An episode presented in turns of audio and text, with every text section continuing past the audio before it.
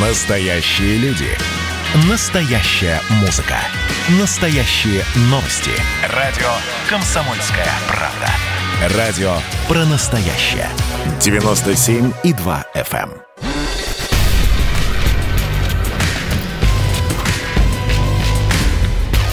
Не фантастика. Не фантастика. Программа о будущем, в котором теперь возможно все.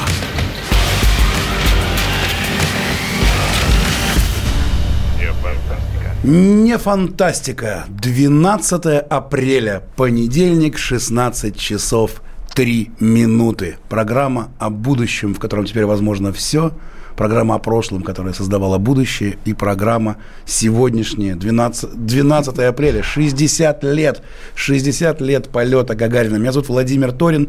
У нас в студии уникальный человек, Антон Первушин. Антон, здравствуйте. Здравствуйте. Антон писатель, журналист, сценарист, литературный критик, но, но самое главное, он очень известный исследователь истории науки, космонавтики, фантастики. Э, между прочим, действительный член Федерации космонавтики России.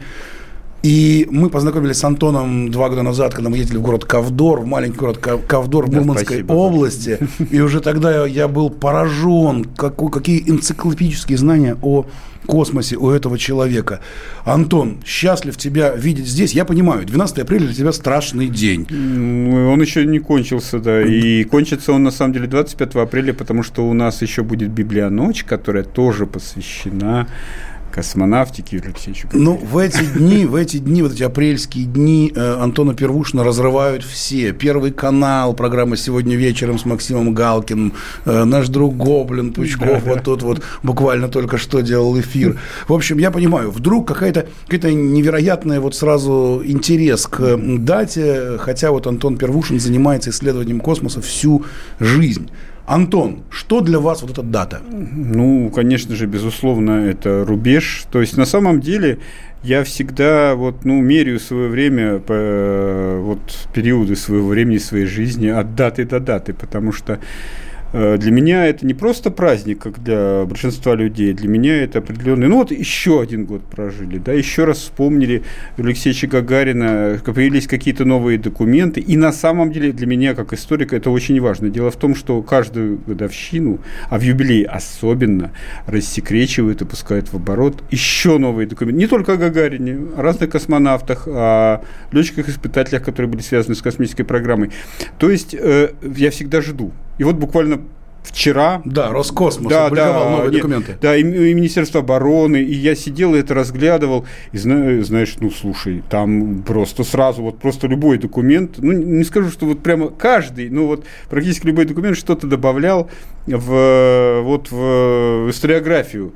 Э, ну вот, например, я был поражен, ну вот вчера, то, что появился наконец в обороте, причем подлинник, ну то есть сканс подлинник, а не текст, появился в обороте э, приказ министра обороны, э, в котором написано, что вот Юрий Алексеевич Гагарин отправляется в космос, и в связи с этим он совершит большой подвиг, и в связи с этим мы присваиваем ему внеочередное звание майора.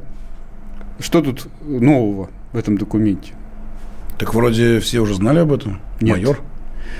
Будущее время он отправляется, ну, и он принесет. А, что это будет? Да, да, а до сих пор во, в многих источниках, э, ну, да практически во всех утверждалось, что решался этот вопрос во время полета, то есть присваивать ему капитана или майора. А тут получается, что на самом деле это решение было принято до полета. И поэтому, ну, то есть, вот меняется. Ну, такие есть, нюансы, Да, да, да. Нет, я понимаю, что, может быть, людям, которые там далеки от космонавтики, это все не важно. Ну, для э, биографа Гагарина, для историографа, который занимается историей космонавтики, это очень важно. Антон, ты вообще реально биограф Гагарина. Я видел огромную, толстую, вот, красивую да, книгу. Да. Вот я хочу тебе ее подарить. Прекрасно, я спасибо привез. большое. А мы сегодня с тобой обменяемся книгой, потому что у меня в руках книга Юрий Гагарин «Как это было», э, выпущенная издательским домом «Комсомольская правда», уникальные совершенно интервью, которые были еще тогда э, сделаны э, газетой «Комсомольская правда» сразу после полета mm-hmm. и до полета, и mm-hmm. э, фотографии совершенно уникальные. Э, думаю, что это тоже тебе пригодится, хотя вряд ли здесь есть что-то такое, чего ты не знаешь. Я там подозреваю, даже есть и мои какие-то заметки я, я в этой думаю, книге. почти наверняка. Я, думаю, я, почти... Же, я же публиковался в «Комсомолке» лет 10 назад, и кроме того, меня брали интервью, вот как раз, между прочим, брали на десятилетние, ну вот Ну, я же говорю, 12 да? Апреля – это для тебя особенный день. Итак, угу. смотри, э, я еще раз для наших радиослушателей э, говорю номер телефона, по которому можно прислать любой вопрос в Viber, WhatsApp, в Telegram. Телефон такой 8 967 200 ровно 9702. 8 967 200 ровно 9702. Антон Первушин, исследователь истории науки космонавтики. Он знает все про Юрия Гагарина, про космос.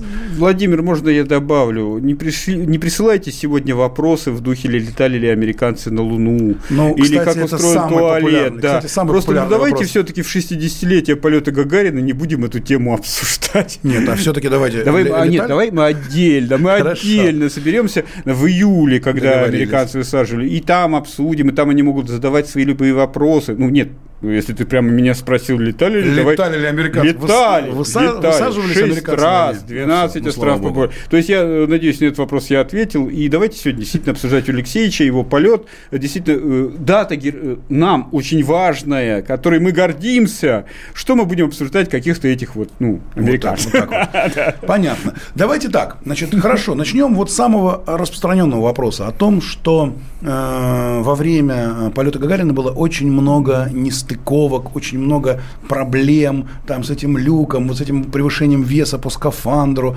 mm-hmm. что очень много было вещей, которые вот позволяли вообще отменить вообще полет. Конечно, безусловно. Вот больше, я тебе скажу, больше, Владимир, они э, реально вот, сего, ну, не сегодня, конечно, но вообще, когда через много лет спрашивали в разных вот интервью, э, в том числе и как бы не для публикаций э, разных конструкторов, они говорили, что нет, конечно, сегодня нормы такие, что мы бы просто, ну, ну, не сделали бы это, просто не посадили бы Гагарина в это дело и в корабль «Восток» и не отправили его, потому что там действительно сам корабль был сырой. Ну, просто для тех, кто понимает, я могу сказать, что до полета Гагарина было запущено 5 прототипов э, кораблей. 1К, корабль первый, и два прототипа, ну, не уже не прототипа, а, собственно, корабля на котором должен был лететь человек, 3КА, э, третий корабль модификации А, э, который, собственно, вот уже должен был лететь Гагарин. Они были там, естественно, беспилотные, с собаками, но единственный корабль, который выполнил задачу без каких-либо замечаний, был корабль в августе 60 -го года, э, корабль с белкой и стрелкой. То есть, вы понимаете, да? Вы просто вдумайтесь в это. Семь кораблей запустили, и только один прошел без замечаний. Вот после этого мы сажаем в этот корабль человека и говорим, да слушай, все нормально будет.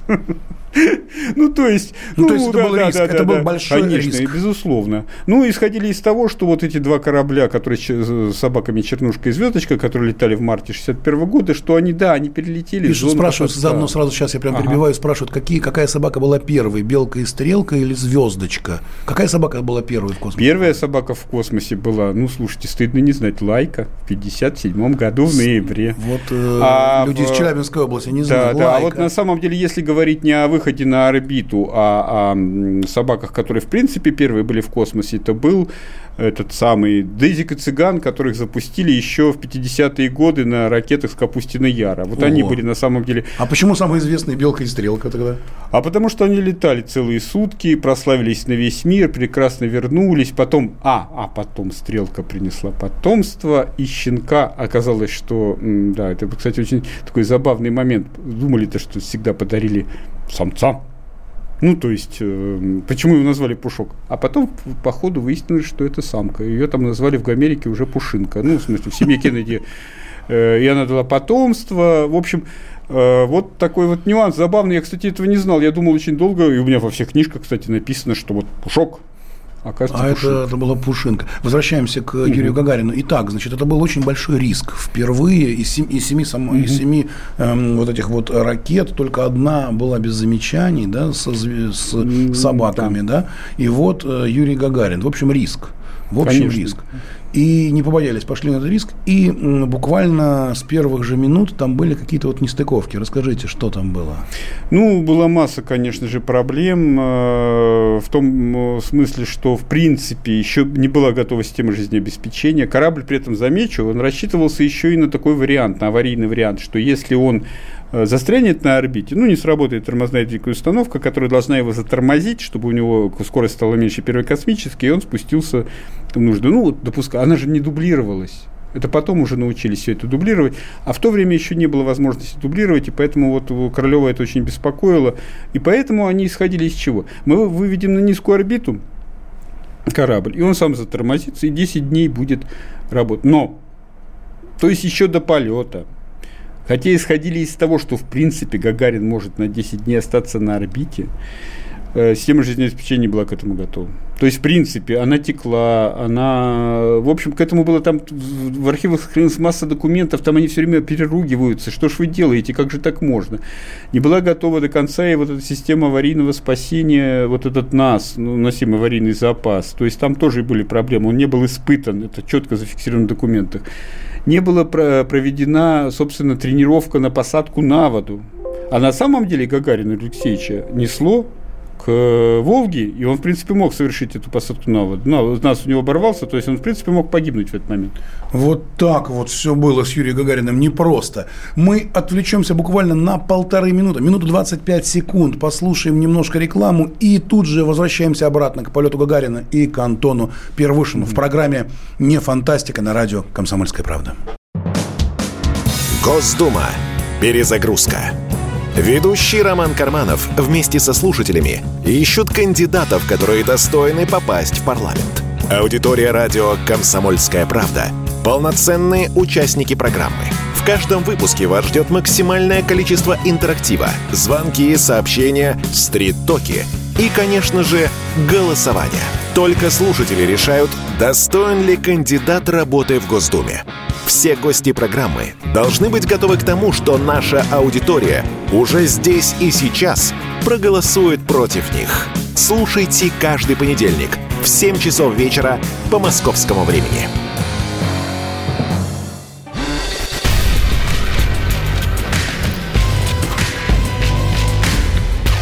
Не фантастика. Не фантастика. Программа о будущем, в котором теперь возможно все.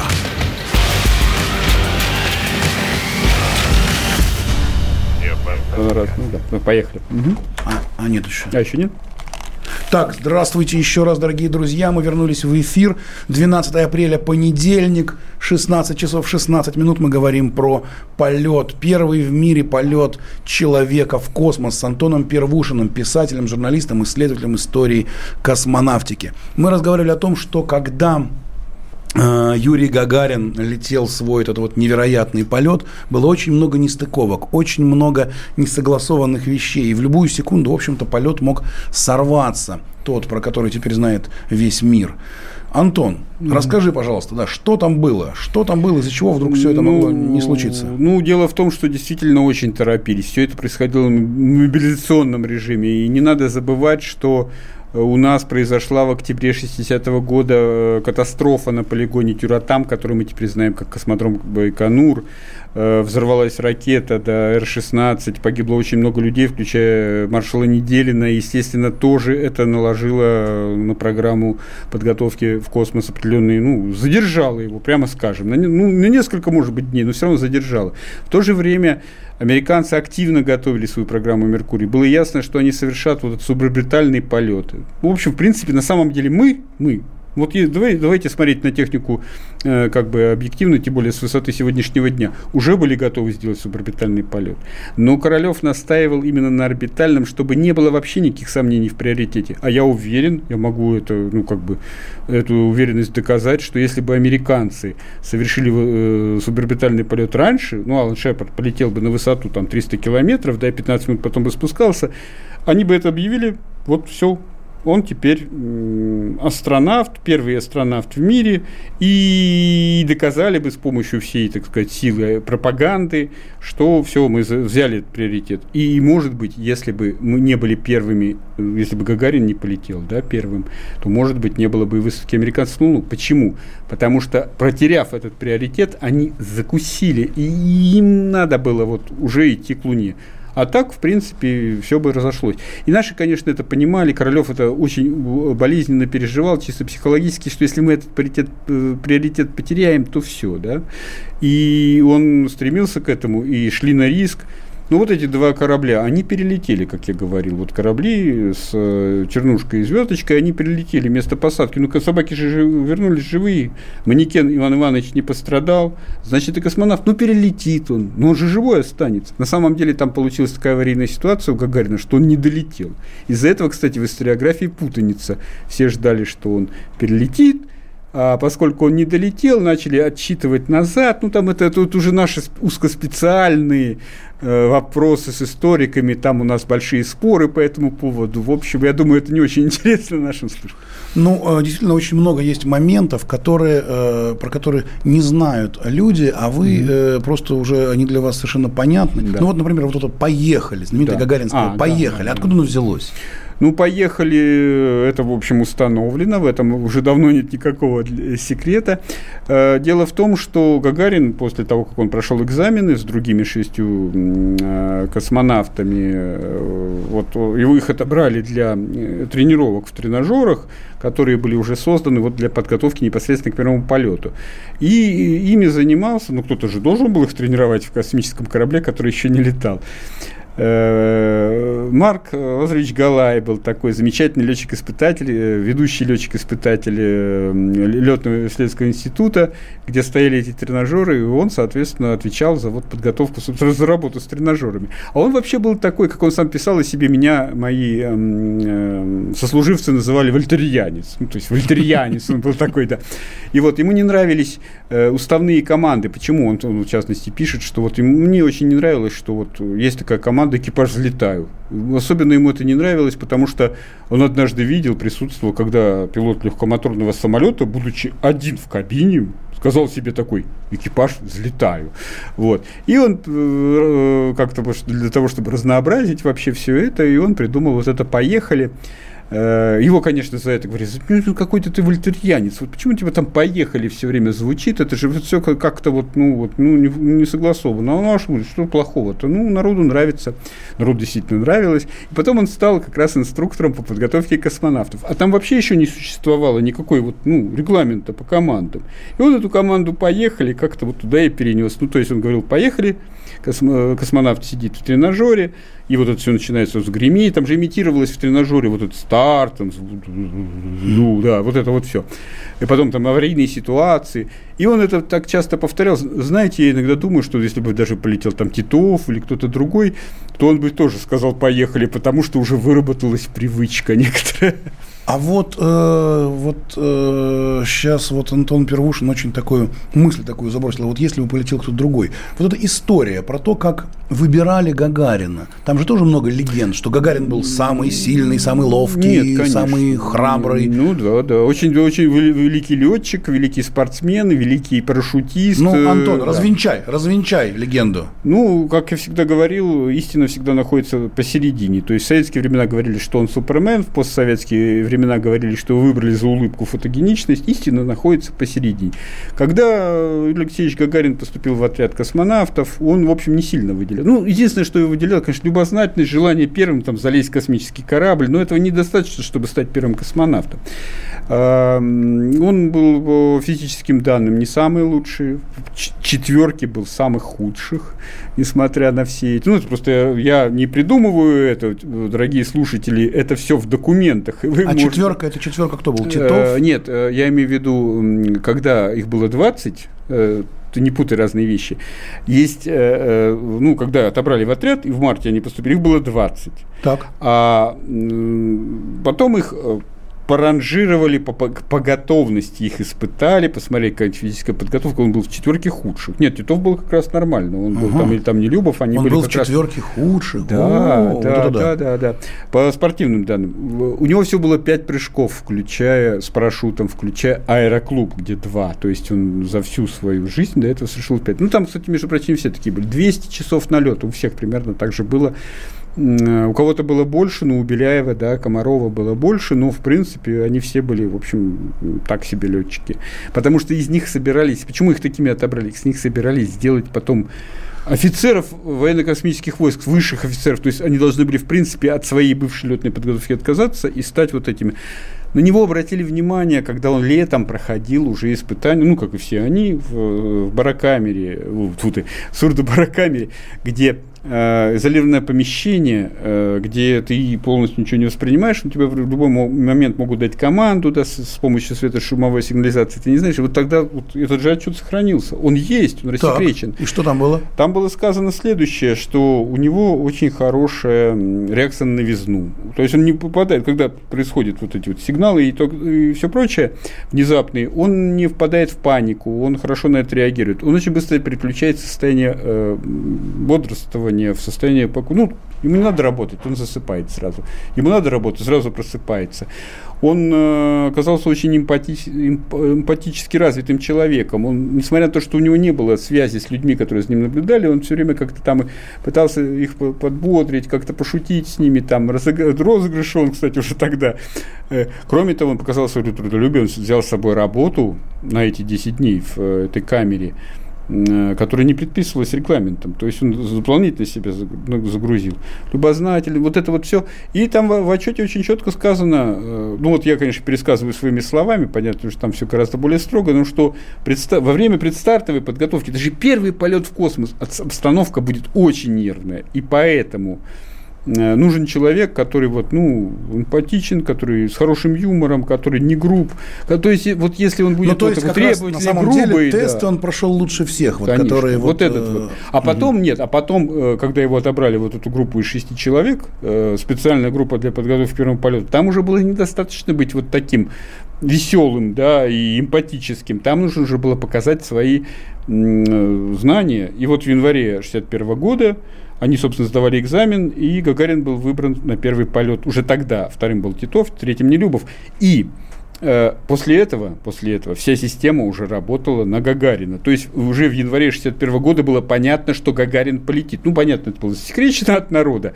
Но к этому, то есть ему первому сшили скафандр, он больше тренировался. То есть в тот момент, 12 апреля, просто не было более подготовленного человека к первому полету. И если бы кто-то там Каманин, Королев, я не знаю, ну, кто-то сказал бы, слушайте, мы решили послать Титова, то это вызвало бы вопрос, на каком основании? Ну, уже, что уже да, да, да, да, да, конечно. И когда вот, между прочим, незадолго до его полета выяснился перевес, ну, там, я не помню точно, 14-15 килограммов, ну, когда взвесили уже его там, посадили в скафандре, в этом самом, в, в кресле катапультируемом, взвесили, оказался перевес, и там кто-то сказал, а может, Титова, он же легче иди отсюда. Предпочли срезать лишнее оборудование с корабля, чем менять Гагарина? Чем? Потому что оснований никаких не было. Прекрасно. Антон Первушин с нами сегодня здесь в программе «Не фантастика» на радио «Комсомольская правда». Мы говорим о 60-летии полета Гагарина в нашей программе, которая говорит о будущем. И, в общем, ровно через полторы минуты мы сюда вернемся и раскроем еще несколько тайн, несколько тайн, несколько секретов, связанных с полетом Гагарина, который знает прекрасно Антон Первушин, исследователь истории науки, космонавтики и очень известный писатель. Спасибо огромное. Мы не прощаемся ровно полторы минуты и возвращаемся сюда в программу «Не фантастика».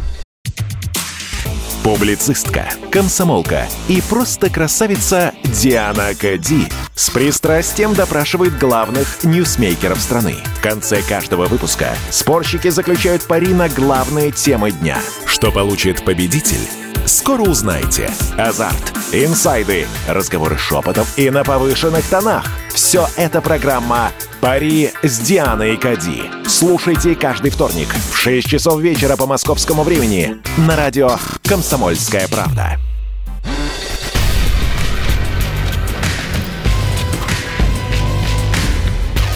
Не фантастика. Не фантастика. Программа о будущем, в котором теперь возможно все.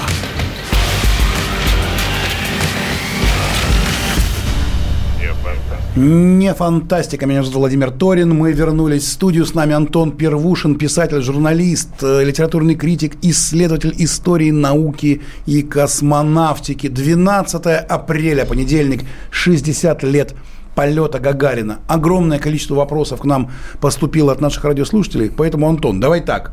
Я сейчас прямо вот, прямо вот подряд задаю вопросы, постараюсь отвечать на них максимально быстро, как человек, который все знает. Вопросов очень много. Начинаем вот э, с простого. Есть такой простой вопрос.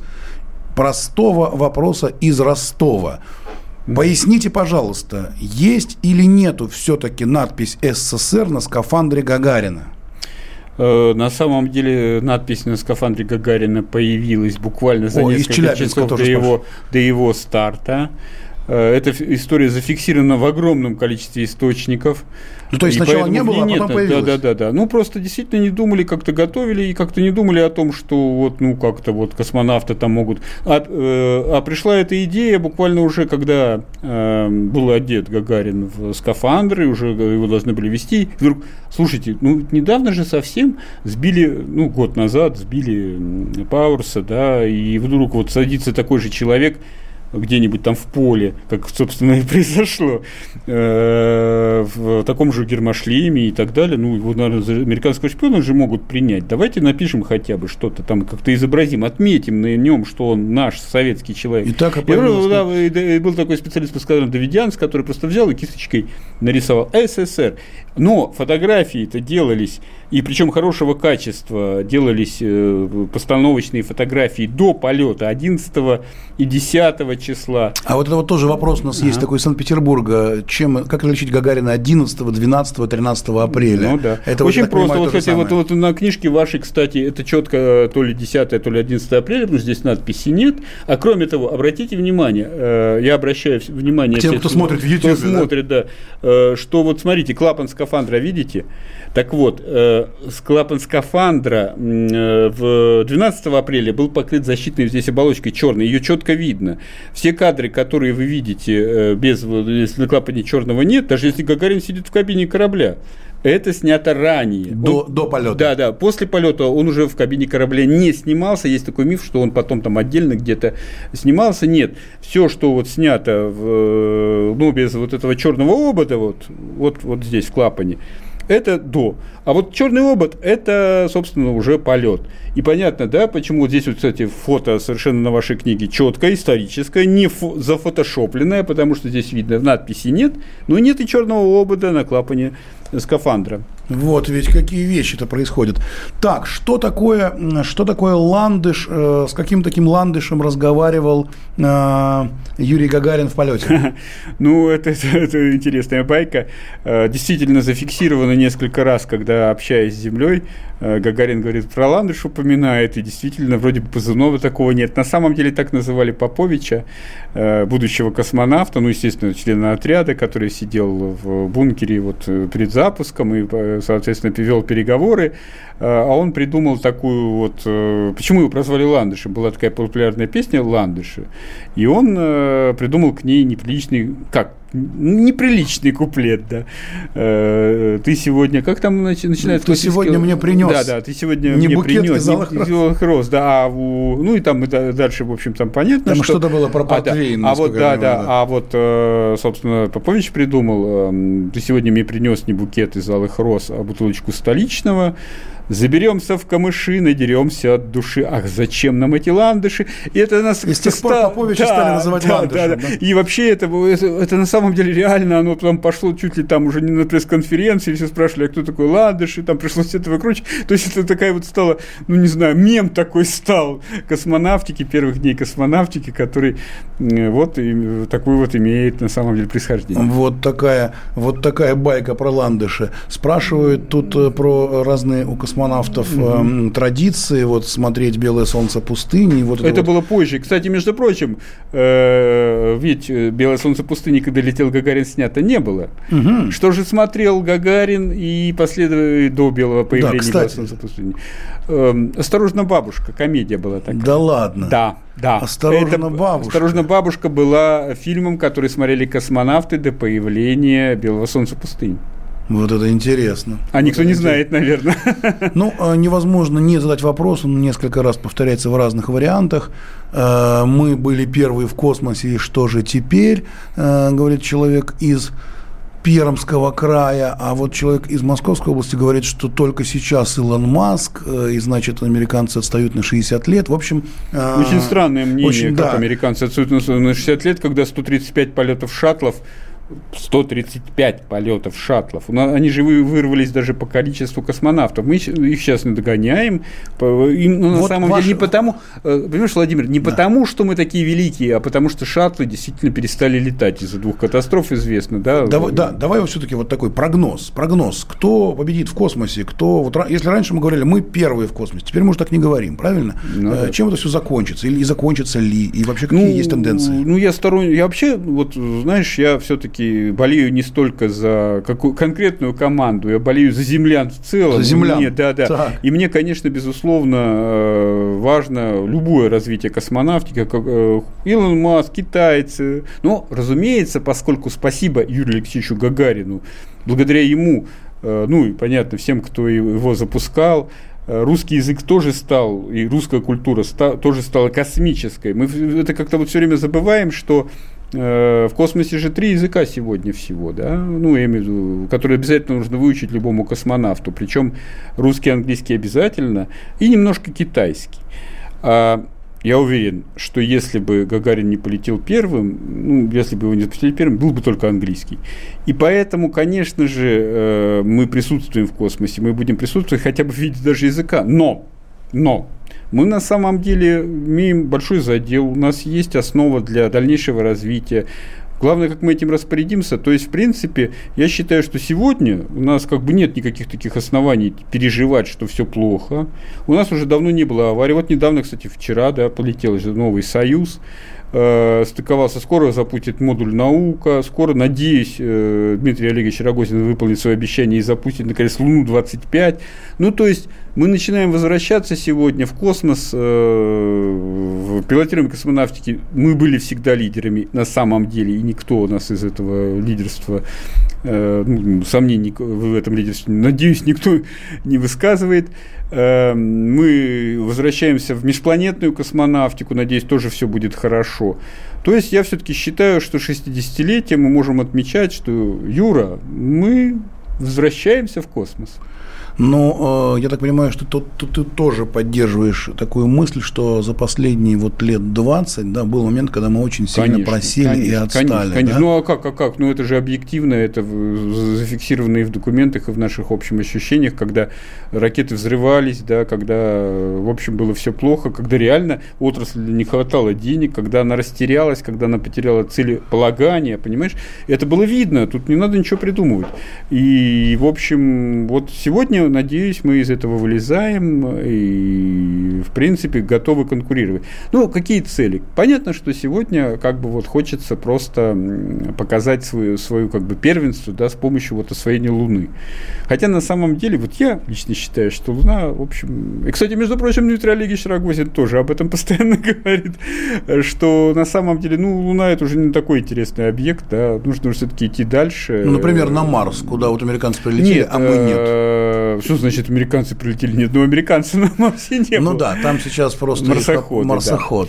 Да. Нет, я, ну, по-моему, я тебе рассказывал, но я, ну, вкратце для наших слушателей, я сторонник освоения сближающихся астероидов, вот этих малых тел Солнечной системы, потому что там очень масса может быть получена информации и по тому, как дальше развивать нашу космонавтику, а кроме того, ну и вообще мировую, а кроме того, очень важно, что, э, в принципе, тоже спортивный интерес. То есть человек, который высадится первым на астероид, это будет как Гагарин и Армстронг. Ну, примерно так же сопоставим для мира. И я бы очень хотел, конечно, чтобы на сближающийся астероид первым высадился наш космонавт.